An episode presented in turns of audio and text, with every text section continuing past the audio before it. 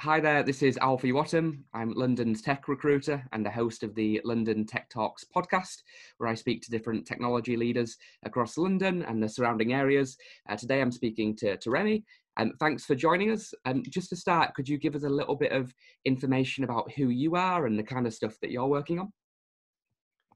Sure. Um, so I'm Rémi. Um, I'm the CTO and one of the co-founders of Lendflow. Um, Lendflow is a digital um, asset-backed lender. Um, we have built a tech stack from the ground up that allows us to serve small businesses finance um, to help them with their cash flow. So we're a pretty young company. We've been around for three years, um, but I have a background in uh, well, I studied computer science and then I worked in IoT and I worked for internet service providers. So I've I've seen a whole range from hardware to software now with Lendflow. Um, so yeah, that's quickly about me. Wicked. Now we're recording this during lockdown, uh, or just as we're coming out of it. Um, what's your lockdown experience been like, uh, Rémi? Yeah, that's it's been an interesting one. So, I mean, it, personally, it's it's pretty nice to be able to work at home. Um, you know, you have your own setup, you have your your own schedule. It's pretty nice. In terms of for the company as a whole, we've um, we've always been very remote. Um, so we've traveled a lot with the company. The HQ of the company has moved um, four times in three wow. years. Um. From from the UK to Dubai to Italy, Germany, Vienna, back to the UK. Um, so we have people everywhere, um, and so we're very used to work remote. Um, you know, we have tools, we have processes, all of that is in place. Um, so really, for us as a team, lockdown hasn't changed much. Um, we work the same way that we used to before. Um, it's funny we have um, uh, we have raised a, a, significant round in in the last uh, months or so, um, and therefore we've hired a lot in the past month. And so it's been, that that is quite interesting to have to hire somebody um, and bringing them to the company without ever meeting them, and then hmm. you start going back to the office, and that's really the first time that you see them. That's that's quite interesting. But yeah, it's it's been good overall. Um, I've enjoyed it. yes. Brilliant. Well, good. And it's brilliant that you were already sort of prepared for it in that you were working agile beforehand and and whatnot, so you didn't have to go through a lot of the struggles that other companies have have dealt with. Um, yeah, yeah, exactly. So a lot of people that watch these videos they're quite new to the industry. They don't quite have the level of experience that you have. And um, for those IT grads and junior developers that are watching, have you got any advice uh, for them when they're just starting their tech careers? Yeah, um, I mean, we can we can address the elephant in the room. I'm not I'm not that old. I don't no. have that much experience. um, so. Um, I mean, I, I, I, did work in, in a few companies before Lendflow, but but really Lendflow is is it's, it's, my first startup, and and like I said, we found I founded it with three other guys, and therefore, um, and we founded it when I was still in university. Um, so I was uh, I was writing my master's thesis, uh, sorry, my bachelor thesis when uh, when we started Lendflow. Um, so I think uh, maybe this is for, for, for young for young guys that are just in uni or, or, or leaving uni or you know are, are, are learning how to code um, I I think the biggest thing is to enjoy what you do and to really find what what you like. So technology is huge. Like you can work in hardware, you can work in software, you can work in management. So my my day to day is is not much coding anymore. Unfortunately, I and I love coding, and this is what I have done you know since i was 11 so i really enjoy doing it but i found that in my day to day i actually more enjoy um, project management and, and leading people and finding new processes and trying to improve the efficiency of my team. Um, and therefore, it is technology related in a sense because I need to understand what they do, but but it's not really it's not coding. So I think that the most important to, when you start is to figure out okay, do you want to be a developer? Do you want to you know write lines and you enjoy doing that? And if so, what what are the right skills to improve, or do you prefer to do something that is a bit less tangible, something that is maybe a bit, um, you know, more fluffy, yeah. management, for example. Mm, yes, um, yes. So yeah, I think that yeah, finding the right the right the thing that fits you. Um, that's that's the best advice. You'll you'll do great once you have that thing that you that you enjoy. no, it's it's good advice. I hear a lot of people new to the industry, and they're trying to be a generalist and do everything. They're a developer, a tester, doing support, and it just doesn't work. You need to pick an area, be the best that you can be in that particular area, and then and that applies to yeah. tech, applies to anything. Um, absolutely, for sure. And uh, I think I'd add to that. You need to you need to be able to recognize that you're not the best. So I'm very happy to say that I'm probably one of the worst dev in our tech team. Um, I very happy to say that. I mean, I study computer science. Theoretically, I should have a good technical knowledge.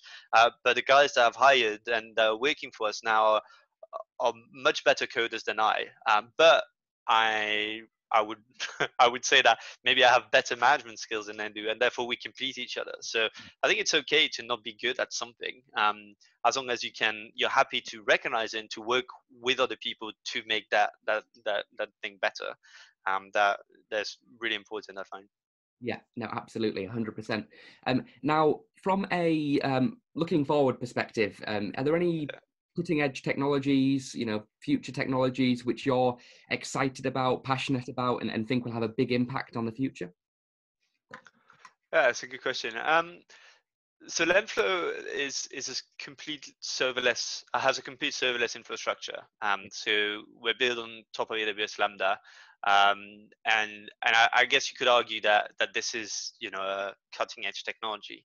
Um, it is a, a micro microservice. Uh, we don't have any Dockers, we don't have anything like that, and therefore uh, some people look at it as you know super high tech. Um, that is for me the, the future of computing um, being able to handle infrastructure at at code level rather than having to you know have a devops team and have an, an, architectural team you can just write your code and and don't worry about scaling or don't worry about queuing messages and that sort of stuff i think that gives a lot of power to development teams um, so so in terms of yeah like maybe that's more work related um, yeah. in terms of other other things um, i mean i I've been I've always been passionate about blockchain. I wrote my dissertation about on blockchain. I have been in the industry since about 2013.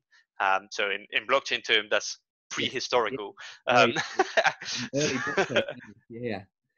So that I guess that's my passion. I think you know blockchain uh, not not the the financial side of it um so you know when you see people talking about the price of bitcoin i think that's that's completely irrelevant to the power that technology has i mm. think uh, blockchain has the power to really revolutionize the way we see data and data ownership and the way we see interactions between data holders so i have my data how can i give it to people in a way that is beneficial for me? How do we make sure the incentive is is aligned? I think that's something that is really broken in the current in the current infrastructure of the web and i mm. think that blockchain as a whole can really help um, doing that. Um, so yeah the, blockchain for me is is is the path to the future. Yeah absolutely. I mean there's so many practical use cases aside from the finance side which sure. the early stages now. And I, I, was speaking to somebody the other day who said we're entering the second wave of, of blockchain. In that the early hype was all the, the, the Bitcoin and you know and, and whatnot, but now um, you know the, the proper application of smart contracts and and so many other interesting um, you know uses for, for the blockchain technology um, will you know have a, a massive impact on on the future. So um, it's sure. very yeah, I, I did. I wrote my dissertation on um, on how do you apply um, blockchain tech to the ownership of medical records. Okay. Um, so so that that was a big thing for me. I was like, okay, there's loads of people at the moment you have no ownership whatsoever on your medical history. Um, in the UK, the NHS owns it. In other countries, it's you know it's other other government institution, and that, that's a huge issue because what do I do with it? You know, how do I know that the NHS hasn't sold my genetical data to yeah. some research lab? And I mean, outside the fact that I'm not too fond of that, I think it's there's you could monetize this people could make some money out of this and could actually you know benefit from selling their data if they wanted to or or not selling it if they didn't want to that's really up to them but we should be able to build a system that gives ownership back to them um, and so uh, smart contracts are um, are really a, a way to program incentive to program mm. um, human well yeah human interaction in a sense um, and that's that's super powerful it's more the, the biggest issue that we've had so far is we haven't found that killer use case the, the killer use case of, of internet was emails that's yeah. how everybody got into the internet um, and then and then unfortunately porn but you know that's another topic. But we haven't found that killer use case for blockchain yet and so hopefully we're we're getting to that second wave but we're not there yet i feel. Um yeah. Hopefully it's coming soon though. I mean there's so much yeah. stuff being developed so um absolutely. Um brilliant. Well, well thank you so much for taking the time to have a quick chat and get some of your thoughts and ideas and insights. Um, and obviously thank you to everybody for, for watching as well. Um, obviously make sure you follow the podcast to see daily episodes like this with of the, the top um, tech experts across London. Um, and then once again, thank you for your time.